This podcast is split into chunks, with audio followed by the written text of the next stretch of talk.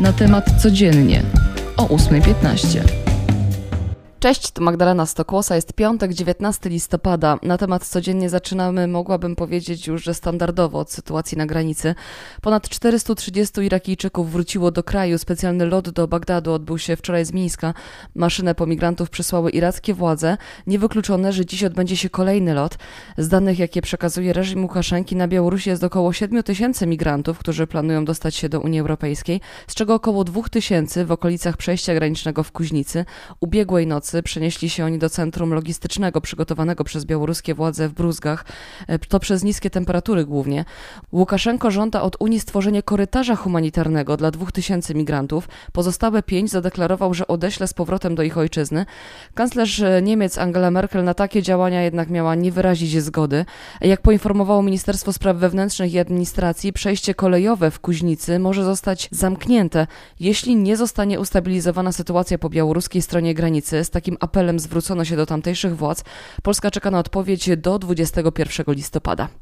Tymczasem ropa znów płynie do Polski z Białorusi. Rurociągiem Przyjaźń rosyjski surowiec płynie właśnie przez Polskę dalej do Niemiec. Kilka dni temu poinformowano, że przez nieplanowany remont trzeba było ograniczyć dostawy.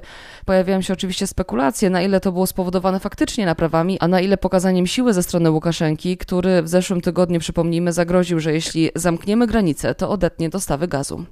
Zmieniamy temat. Prawie dwadzieścia pięć tysięcy zakażeń i kilkaset zgonów dziennie. Polska jest w czołówce światowej pod względem liczby zgonów osób z kowid dziewiętnaście. Większość z nich to osoby niezaszczepione. Najwięcej zgonów tradycyjnie jest tam, gdzie są ogniska antyszczepionkowców. To województwa podkarpackie, lubelskie, podlaskie, ale też mazowieckie. Po raz kolejny słyszymy zapewnienia polityków, że jednak nie mają zamiaru wprowadzić żadnych lokalnych obostrzeń. Jednak wirusolodzy twierdzą, że powinno się je wprowadzić. Ograniczenia pójścia do sklepu, kina czy urzędu bez certyfikatu covidowego.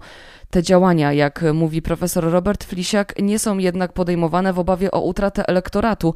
Więcej znajdziecie w dzisiejszym artykule Katarzyny Zuchowicz. Oczywiście jest on na naszej stronie głównej. Teraz badania, jak wiecie, ja lubię badania, a mam takie. Aż siedemdziesiąt procent Polaków ogranicza zakupy z uwagi na rosnącą inflację i wysokie ceny. Badanie zleciła grupa Blix. Najbardziej na zakupach oszczędzają osoby w wieku pięćdziesięciu sześciu do osiemdziesięciu lat, a najmniej konsumenci mający osiemnaście do dwudziestu dwóch.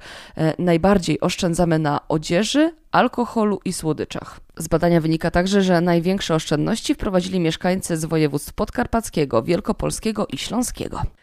Teraz sport. Rusza nowy sezon Pucharu Świata w skokach narciarskich. Pierwsze zawody odbędą się w Niżnym Tagile, który po raz pierwszy organizuje też inaugurację. Kogo zobaczymy podczas dzisiejszych kwalifikacji? Oczywiście Kamila Stocha, Dawida Kupackiego i Piotra Żyłę. Na skoczni w Rosji zobaczymy też Stefana Hulę, Jakuba Wolnego, Andrzeja Stenkałę i Klemensa Murańkę. Klasyfikacja rozpocznie się o szesnasta trzydzieści. A jeszcze, bo nie wiem czy pamiętacie, ale jeśli chcecie oglądać Puchar, to nie w T V P, a w T V N ie i Eurosporcie, bo to właśnie amerykański koncern medialny wygrał prawa do emisji tegorocznych konkursów. Niestety zakończyła się przygoda Huberta Hurkacza w A T P Finals. Polak musiał uznać wyższość Niemca Aleksandra Zverewa, który wygrał w dwóch setach. Ale z dobrych informacji Hubert kończy sezon, podobnie jak nasza najlepsza rakieta Iga Świątek, na dziewiątej pozycji. Dziś po sześciu latach oczekiwania fani Adele mogą znów znaleźć na półkach w sklepach jej nowy album.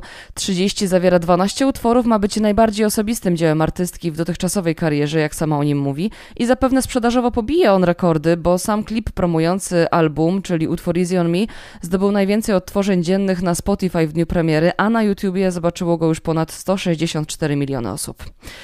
Mamy piątek, to oznacza premiery kinowe i co dzisiaj na ekranach zobaczymy? No film biograficzny o życiu Kaliny Jędrusik, na który wielu na pewno czekało, bo we mnie jest seks. P R L-owską skandalistkę gra Maria Dębska, która za rolę tę otrzymała w Gdyni nagrodę dla najlepszej aktorki.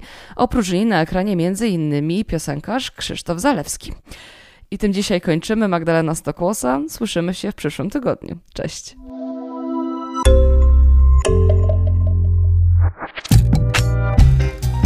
Na temat codziennie o ósma piętnaście.